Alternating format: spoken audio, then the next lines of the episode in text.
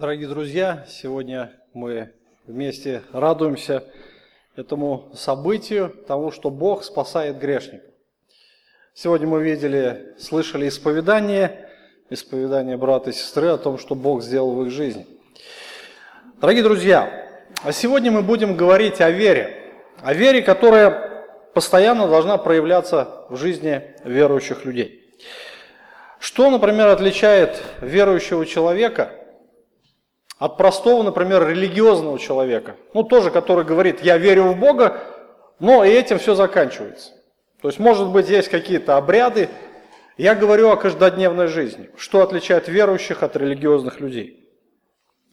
Ну, по сути своей, упование, упование на Христа. Вот что можно ответить, когда, э, в чем есть отличие. Когда каждый день принимая какие-то решения, мы руководствуемся какими-то принципами.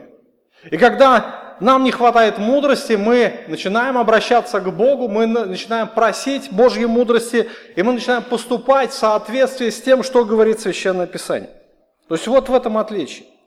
И сегодня мы будем говорить о каждодневной вере, о той вере, которая а, должна быть как а, непрестанный, необходимый элемент христианской жизни. Речь не идет о спасающей вере, которая дается верующим раз и навсегда, а о вере, которая сопровождает христианина в его хождении перед Богом. С помощью веры совершаются все дела в жизни христиан, совершаются чудеса, другие действия. И если мы будем а, смотреть на Священное Писание, то все Писание как раз говорит нам о такой вере, о каждодневной вере. А в послании к евреям автор говорит следующее – он перечисляет облако свидетелей, ходящих верою перед Богом, он говорит следующее. Что еще скажу, не достает мне времени, чтобы повествовать о Гедеоне, Вараке, Самсоне, Ифае, о Давиде, Самуиле и других пророков, которые верою побеждали царство, творили праведность, получали обетование, заграждали уста львов, угошали силу огня, избегали острия меча, укреплялись от немощи, были крепки на войне, прогоняли полки чужих, жены получали умерших своих воскресшими. Иные же замучены были, не приняв освобождения, чтобы получить лучшее воскресение. Другие испытали поругание, побои, также узы, темницу – были побиваемы камнями, перепиливаемы, подвергаемы пытке, умирали от меча, скитались в милотях, козьих кожах, терпя недостатки, скорби, озлобления. Те, которых весь мир был недостоин, скитались по пустыням и горам, по пещерам, ущельям земли, и все эти засвидетельствованные вере не получили обещанного. Посему, имея вокруг себя такое облако свидетелей, свергнем в себя всякое бремя, запинающее нас грех – будем с терпением проходить предлежащее нам поприще, взирая на начальника и совершителя веры Иисуса. Вот здесь как раз автор перечисляет та повседневность, с которой сталкивались христиане. Те проблемы, которые они проходили в своей жизни с верой. И если дать определение понятию вера, повседневная вера, то можно сказать следующее, что вера – это всецело упование на божественную благодать в жизни, с помощью которой христианин проходит все жизненные обстоятельства. Еще раз, вера – это всецелое упование на Божью благодать в жизни, с помощью которой христианин проходит все жизненные обстоятельства. Сегодня мы с вами остановимся на тексте а, в Евангелии от Матфея, который а, произошел в жизни Иисуса Христа, после того, как а, он явил свою славу ученикам. После горы преображения а, Иисус спустился к остальным ученикам а, с тремя учениками, с Петром, Иаковом и Иоанном. И вот они столкнулись с проблемой, с проблемой, которую не могли решить ученики. Те оставшиеся девять учеников. И причина, причина, почему проблема не была решена, Иисус сказал по неверию вашему. То есть фактически у них не было той достаточной библейской веры, которая могла бы разрешить эту проблему. Откроем Священное Писание, Евангелие от Матфея, 17 глава, с 14 по 21 стих. Когда они пришли к народу, то подошел к нему человек и, преклоняя пред ним колени, сказал, «Господи, помилуй сына моего, он новолуние беснуется, тяжко страдает, ибо часто бросается в и часто в воду, и я приводил его к ученикам твоим, а они не могли исцелить его». Иисус же, отвечая, сказал, «Урод неверный и развращенный, доколе буду с вами, доколе буду терпеть вас, приведите его ко мне сюда». И запретил ему Иисус, и бес вышел из него. И отрок исцелился в тот час. И тогда ученики, приступив к Иисусу наедине, сказали, почему мы не могли изгнать его? Иисус же сказал им, по неверию вашему, ибо истинно говорю вам, если будете иметь веру с горчичное зерно, и скажете горе этой, перейди отсюда туда, и она перейдет. И ничего не будет невозможного для вас. Этот же род изгоняется только молитвой и постом. Итак, а, мы видим ситуацию, которая произошла в жизни Иисуса Христа. И главная, а, главная тема а здесь, конечно же, вера, проявление библейской веры, которой не хватило, наверное, или не было у учеников. И ключевая идея, что христиане должны проявлять жизнь веры на практике. В чем суть, особенности как раз такой практической веры. То есть, во-первых, она концентрируется на Христе, она ведет к абсолютному упованию на Христа и проявляется в настойчивой молитве. То есть об этом сейчас мы немножко порассуждаем. Итак, мы видим, что, э, во-первых, наша вера концентрирует внимание на Христе. Христос есть объект нашей веры и упование нашей веры. Итак, э, когда они пришли к народу, то есть когда это произошло? Это было время, а, когда они были на горе Преображения, и они спустились, они опять пришли в этот грешный мир, спустились с той небесной славы, можно сказать, и там мы видим, к нему подбегает человек, он падает пред ним на колени и говорит, «Господи, помилуй сына моего, он новолуние беснуется и тяжко страдает, ибо часто бросается в огонь и часто в воду». И мы видим, что Иисус, находясь на горе Преображения, взял троих учеников. Эти трое учеников стали свидетелями Его преображения, Его славы. На тот момент у всех, наверное, у всех учеников возникали сомнения в отношении личности Христа. А кто же такой Иисус Христос? А стоит ли за Него отдавать жизнь? А стоит ли следовать за Ним? Конечно, они слышали Христа, но когда Иисус преобразился, когда с Ним общались эти два ветхозаветных мужа, Или и Моисей, конечно же, для этих троих учеников настал момент истины. То есть в тот момент они уже понимали, кто есть Иисус. Они понимали, что это действительно Господь. И более того, с небес прозвучал голос Отца Небесного. Это Сын мой возлюбленный, в котором мое благоволение. Его слушайте. И для этих троих учеников, конечно же, было великое утверждение. И вот эти трое должны были утвердить тех девять. И вот эти все двенадцать учеников должны потом, в будущем, когда Иисус уйдет, перевернуть весь мир. Весь мир перевернуть. И у них это вышло. Но в тот момент, в тот момент, когда Иисус шел с учениками, с троими спустился к тем остальным, они увидели картину, которая, наверное, огорчила Иисуса. И на самом деле его сердце было наполнено печалью. Он это будет выражать а, в словах. Мы видим, что ученики, они не до конца все-таки доверяли Христу. Они не до конца верили Его словам, не до конца понимали Его сущность. И здесь ученики столкнулись с очередной проблемой – и они не смогли решить эту проблему. Евангелист Марк, описывая эту ситуацию, а, немножко подробнее рисует эту картину. В 9 главе с 14 стиха мы читаем следующее от Марка. «А придя к ученикам, увидел много народа, около же них и книжников, спорящих с ними. А тотчас, увидев его, весь народ изумился, подбегая, приветствовали его. Он спросил книжников, о чем спорили с ними, и один из народа сказал в ответ – Учитель, я привел к тебе сына моего, одержимого духом немым. Где не схватывает его, повергает его на землю, он испускает пену, скрежещет зубами, цепенеет, говорил ученикам твоим, чтобы изгнали его, но они не могли. Итак, мы видим на переднем плане человека, а, который желал видеть Христа. Он тяжело а, переживал за своего сына, который сильно болел с детства.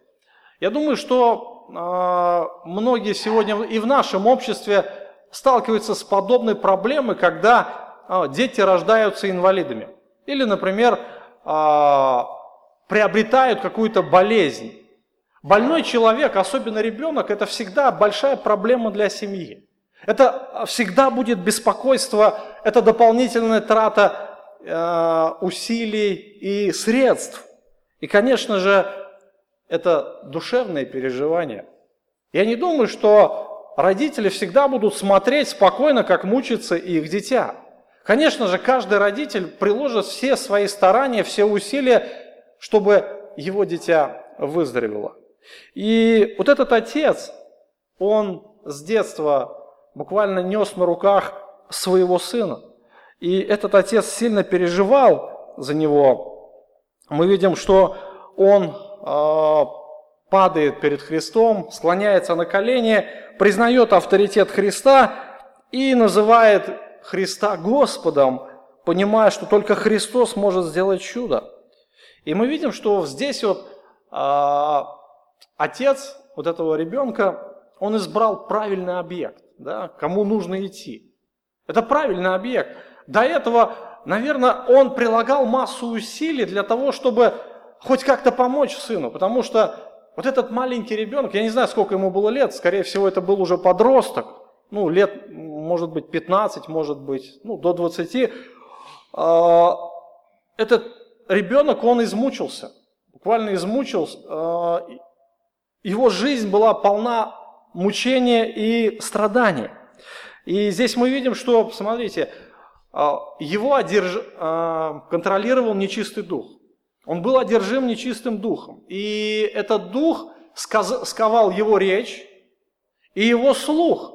Дальше Иисус будет говорить, а, когда будет изгонять, дух немой, дух глухой. То есть это значит, что ребенок был и нем, и глух. И более того, он был, а, как сегодня принято называть, эпилепсиком. То есть а, в любой момент мог наступить этот приступ, и он мог упасть внезапно на землю, а, испускать пену, скрежетать зубами, цепенеть, то есть схватывают его судороги. А, дальше мы видим, что в Евангелии от Матфея а, отец говорит, что его часто бросает в огонь и в воду. То есть буквальным образом, где он видит открытый источник огня, он может просто туда броситься. Дух, вот этот нечистый дух хочет уничтожить этого ребенка. Он бросает его в огонь, а, чтобы тот погиб там. Или где есть открытый источник воды, бассейн или какой-то резервуар, то этот ребенок бросается туда.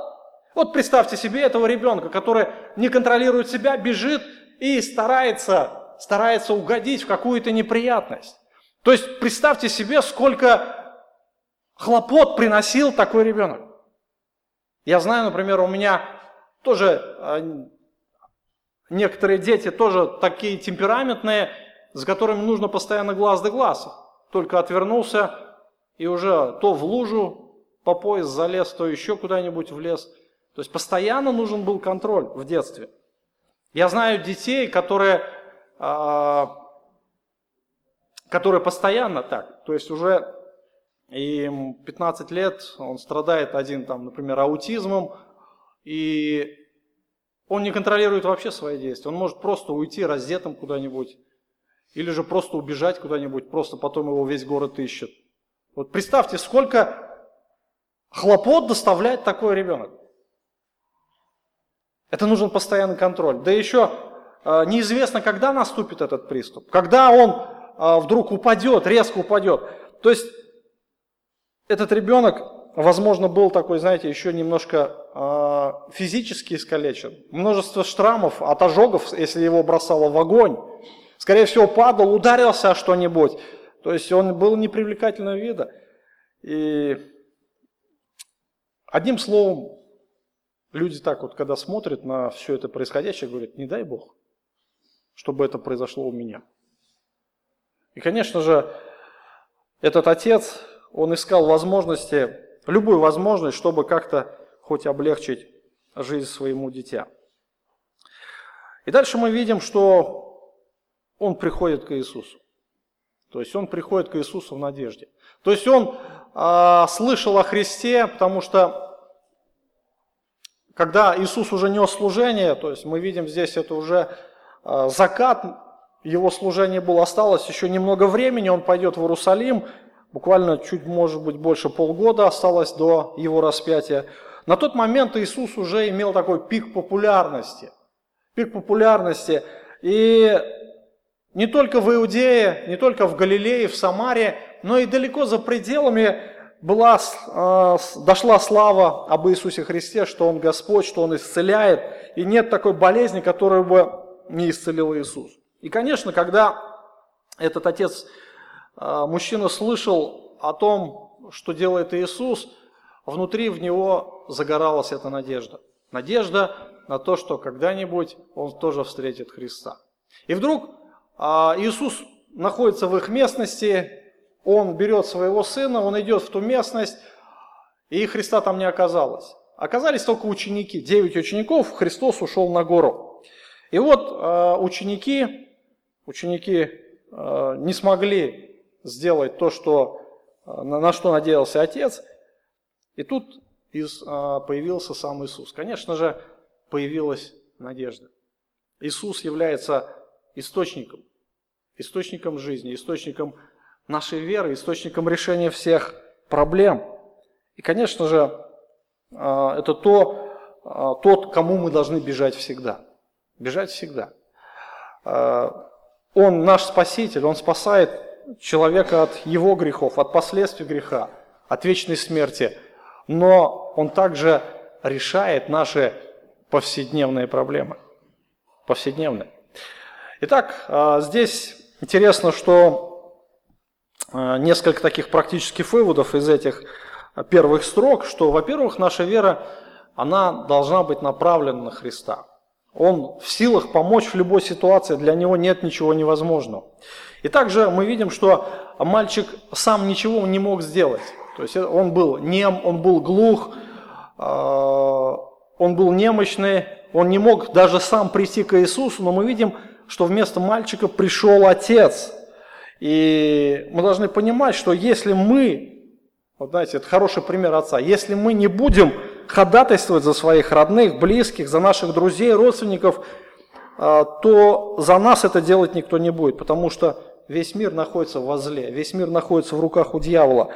Поэтому Христос – это наше спасение, наше решение всех проблем. Итак, Иисус является объектом нашей веры. И дальше а, история развивается, развивается а, эта история, она приводит к счастливому концу, потому что за дело взялся Иисус, и мы знаем, что если Господь что-то делает, все у него получается, потому что Он Господь, Он Царь и Он Бог. 16 а, стиха мы читаем следующее. «Я приводил его к ученикам твоим, они не могли исцелить его».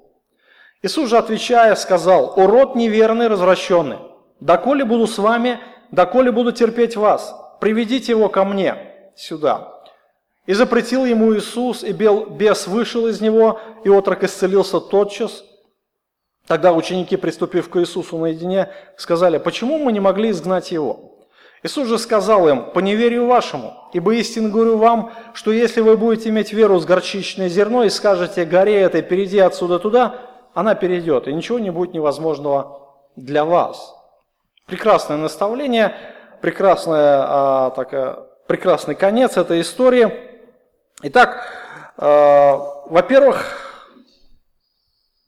произошел в начале казус.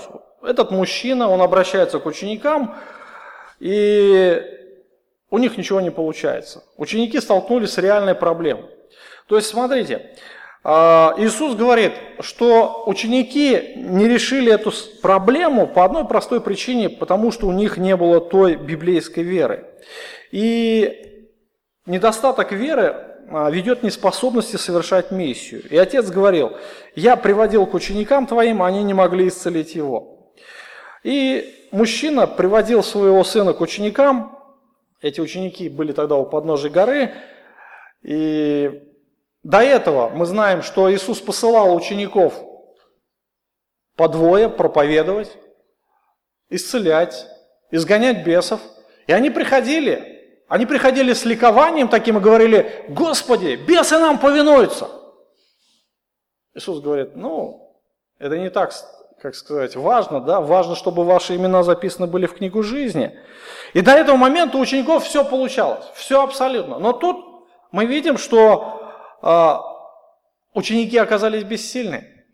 Они не, име, э, они не имели той силы, которая могла бы э, изгнать эту демоническую власть, да, демоническую силу из этого мальчика. Мы знаем, что в то время, когда Иисус их посылал, с ними тоже ведь не было Христа, так ведь? Они же по двое ходили. С ними не было Христа, и в принципе ничего не изменилось, но мы видим, что последствия какие-то стали другие. И ученики сами столкнулись с проблемой, и они даже не поняли, а что происходит, почему не получается у них. И они также имели обещание Христа, они также имели ту миссию, у них были дарования апостолов, и ученики повелевали бесам, они э, уходили, а тут вдруг, когда они вроде бы повелели бесу, он не вышел. И он как будто на них и не реагировал. Тут были разочарованы все. Во-первых, сами ученики, во-вторых, отец этого мальчика. И когда отец увидел Иисуса, он весьма обрадовался. Ученики после того, как не изгнали беса, они вступили в спор с книжниками. Да? Когда Иисус приходит, он видит, они спорят. О чем спорите, спрашивают. Ну, они, вероятнее всего, спорили о власти, о власти, и ученики, вероятно, защищали свою власть, но э, проблема так и не была разрешена. И дальше посмотрите, Иисус после того, как услышал, что ученики не знали беса, он реагирует особым образом. Он говорит, о род неверный и развращенный, доколе буду с вами, доколе буду терпеть вас. Посмотрите, а, причина, по которой ученики не могли изгнать, не было достаточной веры во Христа, в Его власть и силу. После того, как они увидели эту проблему, внутри у них, скорее всего, было разочарование. И такой подход, такая позиция огорчает Господа, когда вроде бы Господь являет доказательство – когда Господь учит их, когда Господь проводит с ними много времени, и вдруг он видит вот это откровенное неверие Господу. Скорее всего, ученики сместили взгляд на Христа, с Христа на себя. Они возомнили о себе, что они великие воины, что они великие исцелители, и думали, что это их заслуга, это их способности, и в итоге у них ничего не вышло. И Господь говорит, урод неверный и развращенный доколе буду с вами, доколе буду терпеть вас. Господь а, буквально огорчился. Это было, знаете, а, изречение внутреннего вздоха, выдоха, да, так сказать, сердца Господа, что Он буквально озвучил вот это огорчение. Мы помним историю, когда Иисус, помните, воскресил Лазаря.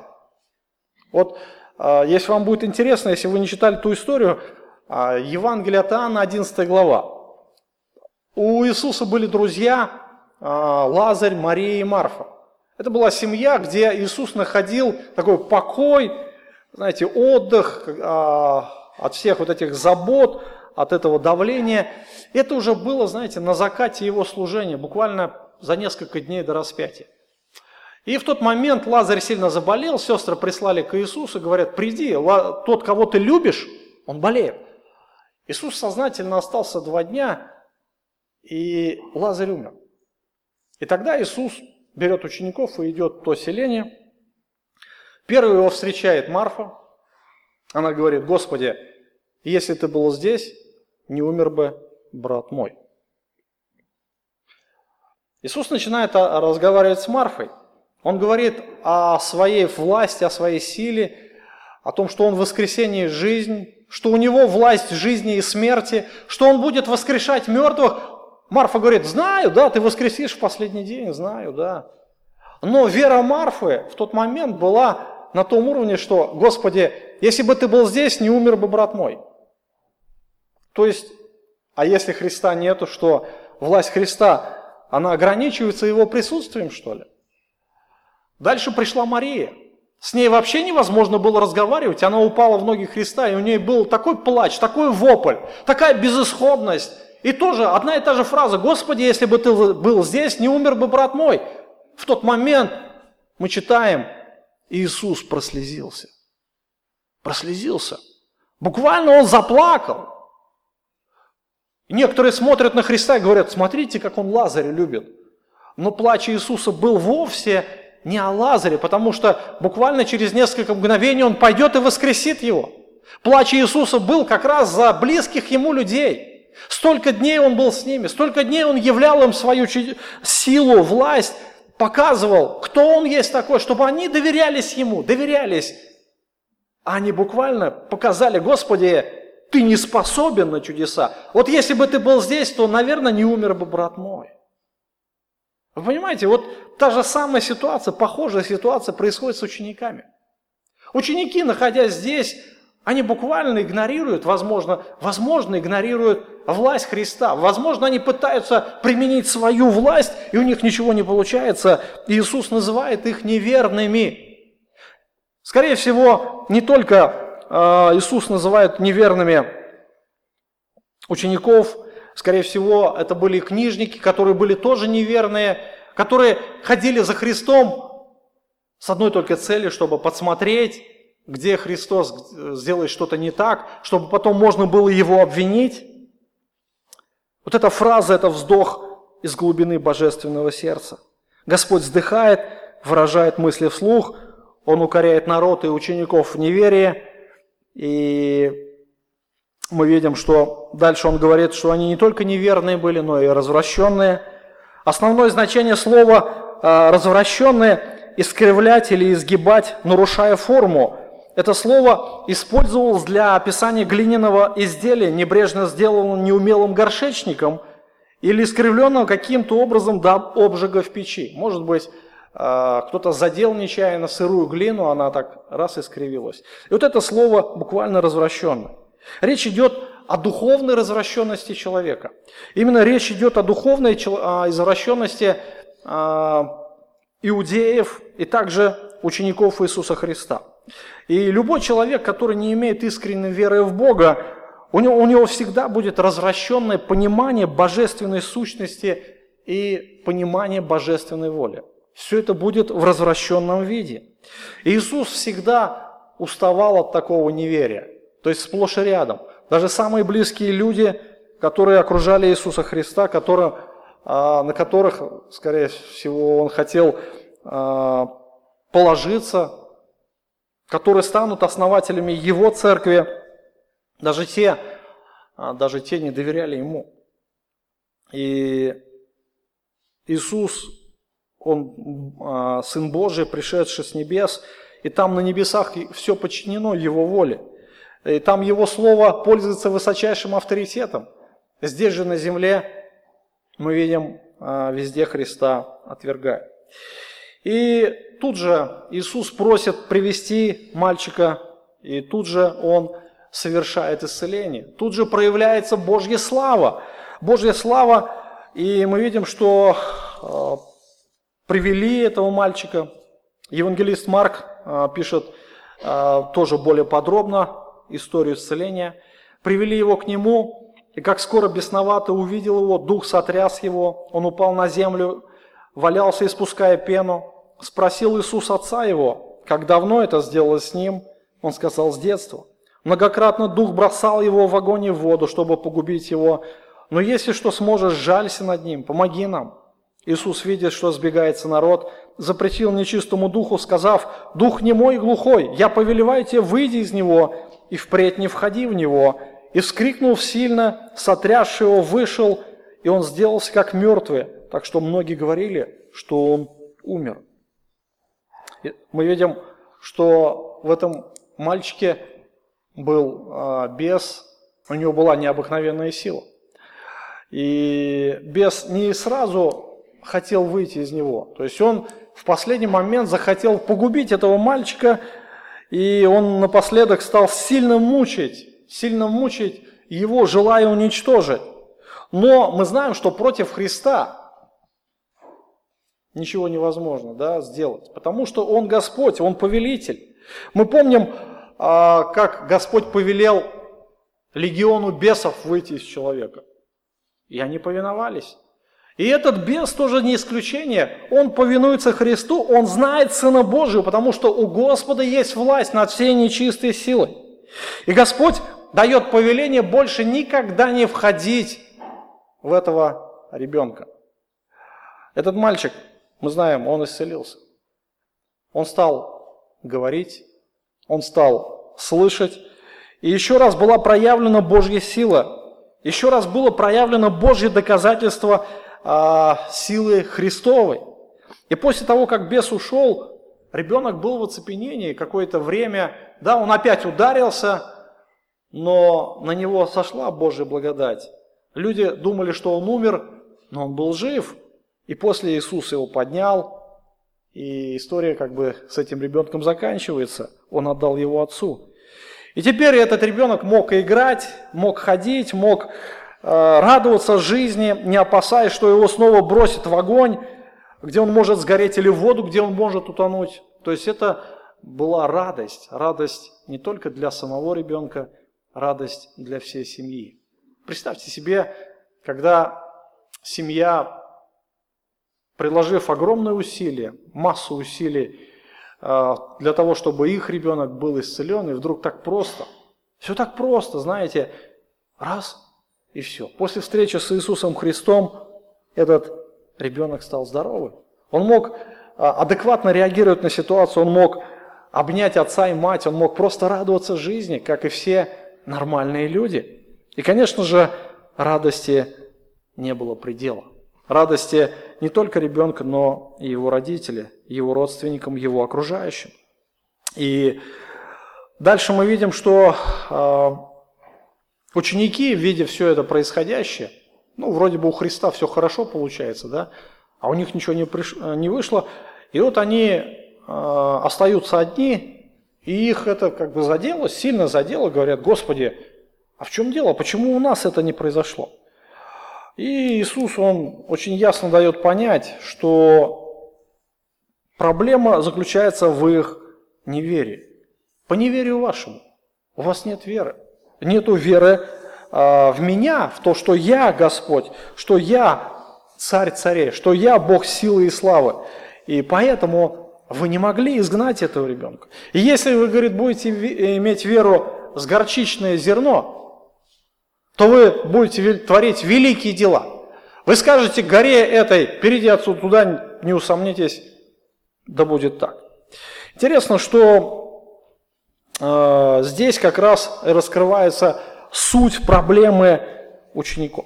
После того, как ребенок был исцелен, э, это не только принесло радость отцу, это а, не только принесло изумление для толпы, но это был хороший урок для учеников. И как раз Иисус дает наставление ученикам, что здесь у вас должна быть та вера. Вот именно доверие, абсолютное доверие на Божью благодать, что Он способен изменить ситуацию, что Он способен это совершить. И тогда вера будет иметь проявление. И Господь э, здесь дает э, урок, что они, у них не было той веры. То есть не было степени доверия. И мы не знаем, сколько они, э, мы не знаем, сколько они молились за этого ребенка. Мы не знаем, сколько они боролись за этого ребенка. И, вероятно, то, что они, встретив сопротивление, наверное, или испугались, или же просто а, сдались. Вера, которой наделил их Иисус, должна постоянно расти. То есть, смотрите, Иисус говорит о вере с горчичное зерно. Говорит, вот хотя бы у вас маленькая вера была с горчичное зерно. Что такое вера с горчичное зерно? Это не просто, что вот у меня есть вера, и все на этом закончилось. Нет, вера с горчичное зерно, она постоянно растет. Она постоянно растет, и она постоянно, постоянно находится в стадии познания Господа. И вера, которая наделила Иисус Христос своих последователей, она должна постоянно расти. И с каждым днем доверие Господу должно возрастать и укрепляться. Но маловерие, маловерие, оно равносильно неверию. Маловерие – это состояние не только в тот момент, на тот момент учеников, но и многих христиан.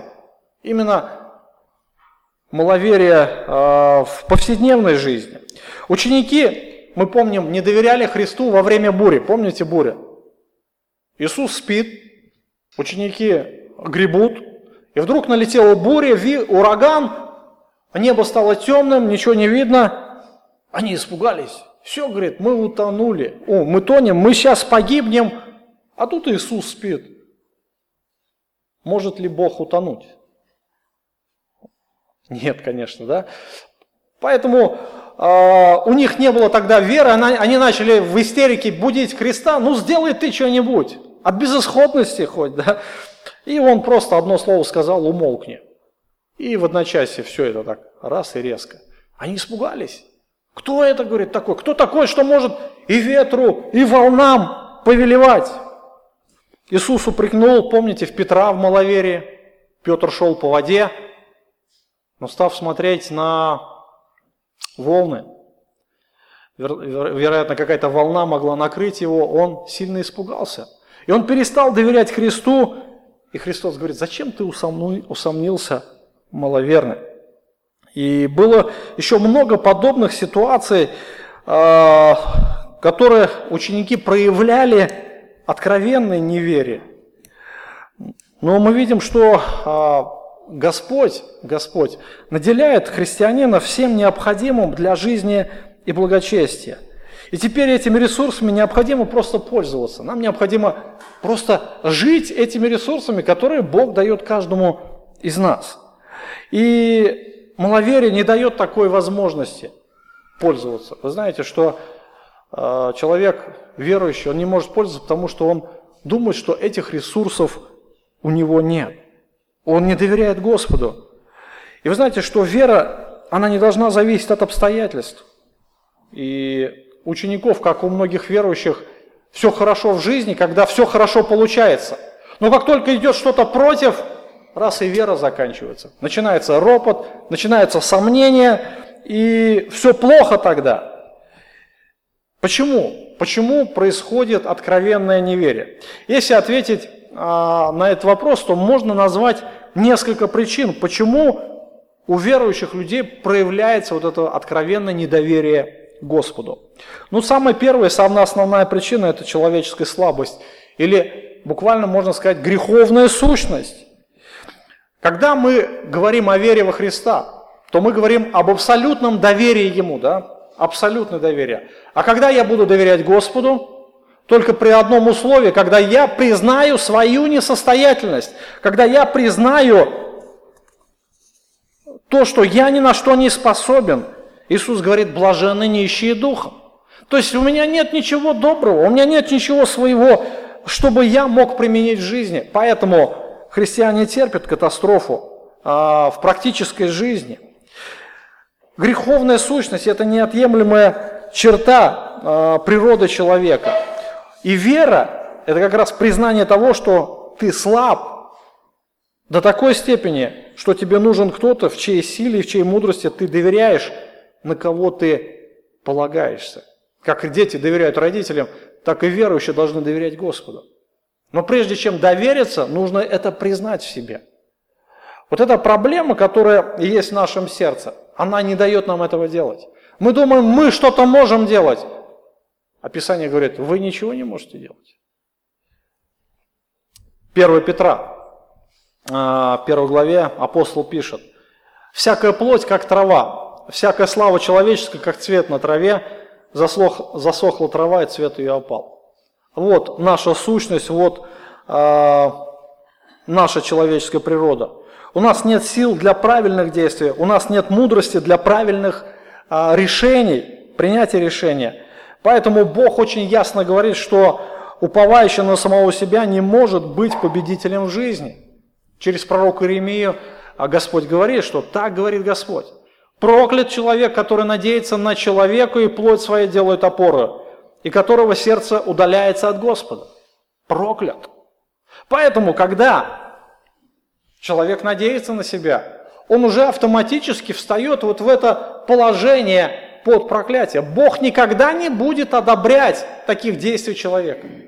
То есть, когда я надеюсь на себя в каких-то сферах жизни, тогда Бог идет против меня. Однозначно. То, что случилось с учениками в тот момент, это как раз и было проявлением неверия. А Божья благодать там не действовала. Поэтому у них не было такой власти и силы, чтобы изгнать этого беса. И напротив, Иеремия говорит, благословен человек, который надеется на Господа и которого упование Господь. Итак, понимание своей слабости важно и необходимо не только в момент обращения к Богу, но это реальность, которой мы должны жить каждый день. И вы знаете, почему у нас происходят проблемы в жизни? Почему иногда Бог молчит? А он, знаете, выбивает всю нашу вот это э, самомнение о себе. Он опускает нас ниже плинтуса, чтобы мы ничего не могли подумать о себе, что мы чего-то значим, что мы чего-то можем. Вот так действует Бог. И в конечном итоге, чтобы мы признали Его авторитет, сказать, Господь, Ты все во всем. И это не просто слова, это было состояние сердца. Мы помним библейские истории. Царь Езеки. Помните, а, трудные времена. Царь а, ассирийский а, Синахирим пришел, осадил Иерусалим, начал буквально издеваться над, над Богом, богохульствовать, смущать слух Езекия. Но Езекия тогда в тот момент понял, что если Господь не поможет, никто не поможет. Он встал на колени, он стал молиться Господу, показал это письмо Синахирима, говорит, Господи, сделай что-нибудь. И Господь сделал. Господь дал победу Езекии. И несколько позже, когда уже Езекия жил в относительном спокойствии, пришли послы от царя Вавилонского с поздравлениями, и Езекия увидел себя сильным. Он понял, что он что-то значит – и в самоуверенности он показал все, а, все свои достижения и богатства. И вы знаете, что это как раз и послужило причиной поражения народа израильского в будущем. И нам кажется, что мы с чем-то сильны. Но помните, что наша сила в Господе. Бог допускает нам различные обстоятельства, которые быстро демонстрируют нашу слабость и нищету. Поэтому мы падаем, поэтому мы грешим, поэтому мы ропщим, пребываем в депрессии по одной простой причине. Бог удаляет наше самомнение о себе. Это одна из причин, э, которая э, показывает наше неверие. Да? Следующая причина – это сложные обстоятельства. Э, те обстоятельства, которые, может быть, не зависят от нас. И мы живем в таком мире, что мы не способны часто контролировать все ситуации э, в нашей жизни. И множество различных обстоятельств, интересов, необходимостей пересекаются в одно время, в одной точке. И в результате возникает ситуация, которая вышла абсолютно из-под нашего контроля. И в тот момент мы начинаем сходить с ума и говорить, Господи, наверное, Тебя нету. Э, тогда у нас опускаются руки, и тогда, тогда теряется вера. Вы знаете, всем нам хочется, чтобы обстоятельства в нашей жизни складывались, складывались так, как мы хотим. Согласны, да? Вот кто так не хочет? Э, мы очень часто планируем, но нашим планам очень часто суждено не сбыться.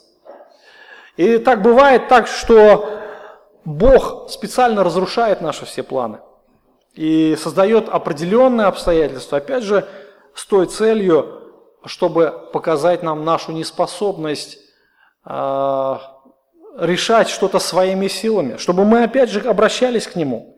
Наличие проблем – это еще одно свидетельство того, что победоносная жизнь невозможна без веры. Бог допускает в нашей жизни проблемы для того, чтобы мы шли к Нему от своей безысходности. И мир, по сути своей реальности, гораздо сложнее, чем мы думаем, чем а, вот эти все наши возможности. И часто вот эти обстоятельства а, не зависят от нас самих. Они приходят неизвестно откуда, и Господь их допускает, чтобы мы смирялись перед Ним. И Иеремия, например, тот же пророк Иеремия, он а, находился в обстоятельствах, которые не зависели от него. Он просто попал в такой момент истории, когда Бог наказывал Израиль очень сильно. Когда э, войны то и дело происходили. Э, когда пришел царь Вавилонский, осадил Иерусалим. Когда был сильнейший голод. Когда матери ели своих детей от голода. И Иеремия это все видел, и он страдал, он любил свой народ, он проповедовал этому народу, но его никто не слушал. Его били, его в яму сажали, тем не менее, тем не менее он э, говорит о том, что эти обстоятельства превыше него. Он говорит следующее в плаче Иеремии 3 главе, с 15 стиха, «Он присытил меня горечью, напоил меня полынью, сокрушил камнями зубы мои, покрыл меня пеплом, удалился мир от души моей. Я забыл о благоденствии и сказал, погибла сила моя, надежда моя на Господа. Помысли о моем страдании, бедствии моем, о полыни и желчи. Твердо помнит эта душа моя и падает во мне. Обстоятельства загоняя, загнали Иеремию в угол – он не знает, что ему делать. И вот в этих ситуациях что нужно делать, когда у тебя весь мир рушится вокруг тебя? Что нужно делать? Иеремия тоже знал, что ему делать, и дальше он продолжает, 21 стиха. «Вот что я отвечаю сердцу моему, поэтому уповаю. По милости Господа мы не исчезли, ибо милосердие Его не истощилось, оно обновляется каждое утро велика верность Твоя, Господь, часть моя, говорит душа моя, и так буду надеяться на Него. Вот он ответ. Когда все обстоятельства идут против тебя, есть один ответ. Буду надеяться на Господа. Последняя, а, еще одна причина – это противостояние дьявола. Живя на земле, мы постоянно сталкиваемся а, с тщательно спланированной, постоянно текучей войной, которую ведет дьявол против Бога и его детей. Это война, война невидимая. Люди, живущие в этом мире, они не видят ее, они не понимают, что находятся на поле брани. Но идет война за каждую душу, хотим мы это или не хотим. Бог открывает нам невидимый мир. И апостол Петр говорит, что дьявол ходит, как рыкающий лев, ища кого поглотить. И дьявол создает вот эти обстоятельства, а Бог их допускает с тем, чтобы уничтожить грешника, уничтожить человека. Мы видим, что в истории с этим мальчиком э, тоже дьявол пытался его постоянно уничтожить. Он его то в огонь бросал, то есть увидит огонь, давай беги в огонь, сгори. Увидит источник какой-то воды, давай беги в эту воду ныряй, да, и этот ребенок повиновался ему, а чего ему оставалось делать? Итак, э, вернемся к той ситуации, когда ученики не могли изгнать, но Иисус это сделал. И ученикам было трудно тогда доверять Господу, когда все было хорошо, когда все было под их контролем. Но как только обстоятельства стали нестабильными, сложными, их вера ослабла. То есть это такой процесс, знаете, когда мы находимся на грани борьбы, и все идет не по нашим правилам, не так, как мы хотим. И тогда приходят сомнения, а Бог вообще, есть ли Он, живой ли Он, или просто, может быть, моя вера – это всего лишь какое-то самовнушение. И их вера, то есть вера учеников в тот момент, она напоминает веру большинства христиан во все времена. Когда все хорошо, когда есть здоровье, когда есть все необходимое, у меня вера большая и сильная, но когда вера, а, когда постигает нужда, когда происходит трудное обстоятельство, вера становится маленькой и дает место сомнению. Великая вера, та вера, которая призывает нас Господь, она доверяет Богу. Когда, например, на столе нечего кушать, нет денег, чтобы купить еды. Великая вера доверяет Богу, когда, может быть, нет здоровья, когда, может быть, потерял работу или ее вообще нету, когда нет достаточного такого а, значимого положения в обществе, может быть, у кого-то нет семьи, может быть, кто-то испытал какие-то потери, когда вокруг рвется буря, все падает в жизни. Вы знаете, вера, она всегда доверяет. Христос неоднократно говорил ученикам, что Он умрет и воскреснет, а после уйдет на небеса, придет другой утешитель. Его не будет вообще. И они должны будут жить, не видя Господа, доверяя Ему, уповая на Него каждый день. В той ситуации, в отношении с этим мальчиком, ученики а, не проявили достаточно усилий и терпения, чтобы изгнать из этого мальчика беса. И настал момент, когда они просто подняли руки перед этим бесом, они сдались, и они буквально потерпели поражение. Господь хочет, чтобы мы доверяли Ему, несмотря ни на что. Один из толкователей, а, Джон МакАртур, пишет следующее. Утешает то, что даже апостолы с их уникальным призванием и чудесными дарами всегда должны быть полагаться на Иисуса, чтобы быть эффективными нести служение, чтобы укрепить их веру и чувство зависимости – Господь иногда заставляет ждать, как часто Он поступает по отношению к верующим сегодня, чтобы укрепить нашу веру. Он иногда заставляет нас долго ждать ответа на молитву. Точно так, как атлет становится сильнее, постепенно увеличивая поднимаемый вес, длину дистанции, так и верующий становится сильнее вере, когда сталкивается все большими трудностями, которые обнаруживают его слабость и ведут его к Господи. Иисус, Он говорит о том, чтобы у учеников была вера. Он призывает к вере. Он говорит, что у вас должна быть вера хотя бы как горчичное зерно. То есть вот эта вера, маленькая вера, горчичное зерно, оно возрастает, оно растет, и также вера, она должна полагаться а, на Господа. Вера с горчичное зерно – это настойчивая вера, настойчивая. Она не ослабевает, она растет, возрастает, приносит плод, потому что никогда не сдается. Когда э, Иисус говорит о горах, да, вот скажи этой горе, перейди отсюда туда, она это сделает благодаря вере. И Уильям Баркли, один из исторических толкователей, он написал следующее. Говоря о передвижении гор, Иисус употребил хорошо знакомую каждую иудею фразу великого учителя, который действительно мог разъяснять и истолковать Писание, а также объяснять и разрешить трудности, называя, называли а, вырывающим с корнем горы и даже разламывающим горы в порошок. Вырывать с корнем, превращать в горы в порошок – эта фраза обычно употребляли а, в значении устранять трудности. Иисус никогда не употреблял это выражение в буквальном смысле слова – и в конце концов, потому что человеку не так часто потребуется сдвинуть а, с места настоящую гору, имел он это в виду то, что если у вас достаточно веры, все трудности могут быть разрушены, выполнена даже самая трудная задача. То есть буквальным образом Иисус говорит о больших трудностях, как горы. То есть это метафорическая фраза, которая была знакома каждому иудею. В данном контексте речь идет а, об учениках, которые столкнулись с этой большой горой, с этим бесом, которого не могли знать. И он говорит, если бы у вас было доверие, у вас бы это получилось. И последнее, то, что Иисус говорит, что этот род изгоняется только молитвою и постом. Этот род изгоняется только молитвой и постом.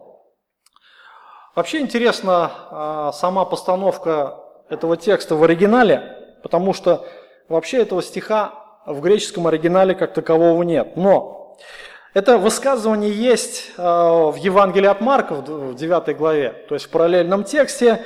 И, скорее всего, ранние переписчики, вероятно, взяли эту фразу и добавили в этот текст Евангелия от Матфея. Но вот эти два слова с постом мы как бы понимаем, что Господь о чем говорит. Если я доверяю Господу, значит я пойду и буду просить у Него. Пойду и буду просить о решении проблемы. Молитва и пост – это как раз э, настойчивая, усердная молитва, которая должна решать проблемы. Молитва – это как раз показатель нашего упования на Господа. Для того, чтобы быть победителями в реальных обстоятельствах жизни, нам нужно научиться пребывать в состоянии постоянного общения с Господом. Нам нужно это сделать с регулярной практикой. Когда речь идет о посте, о посте это усиленная молитва.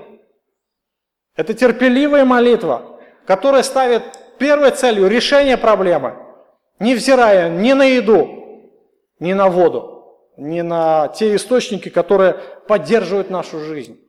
То есть уже тогда, даже когда и кушать не хочется, я готов пожертвовать первым необходимым, лишь бы проблема была решена. И когда вот эта молитва, она усиленная постом, то есть она постоянно имеет свои проявления. Поэтому Иисус говорит о вере. Вера, которая постоянно доверяет, вера, которая проявляет себя в молитве. Последнее, что хочется сказать, а, помните, что любая проблема – это повод прийти к Христу и обсудить с Ним эту проблему. Любая проблема – это повод прийти ко Христу и уповать на Него, зная, что только Он может решить эту проблему. Поэтому необходима вот эта неустанная молитва.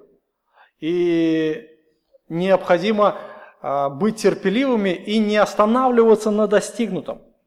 И помните, что если Бог не отмечает, не отвечает, мы можем еще больше усилить нашу молитву постом. В любом случае, вера, библейская вера, это неустанная вера, постоянное упование на Божью благодать. Итак, еще раз хочется привести то определение. Вера – это всецелое упование на Божью благодать в жизни, с помощью которой христианин проходит все жизненные обстоятельства. Когда мы решаем свои проблемы с помощью Господа. Пусть Бог прославится в нашей жизни. Сегодня а, в заключение хочется напомнить, что Иисус Христос, Он дал нам основание приходить к Нему, умер за наши грехи, и сегодня мы вспоминаем эти события. События через совершение заповеди вечери Господней. Мы исповедуем, что Христос живет в нас. Он является нашей жизнью, нашим упованием. И сейчас мы будем переходить к совершению этой заповеди. Давайте помолимся.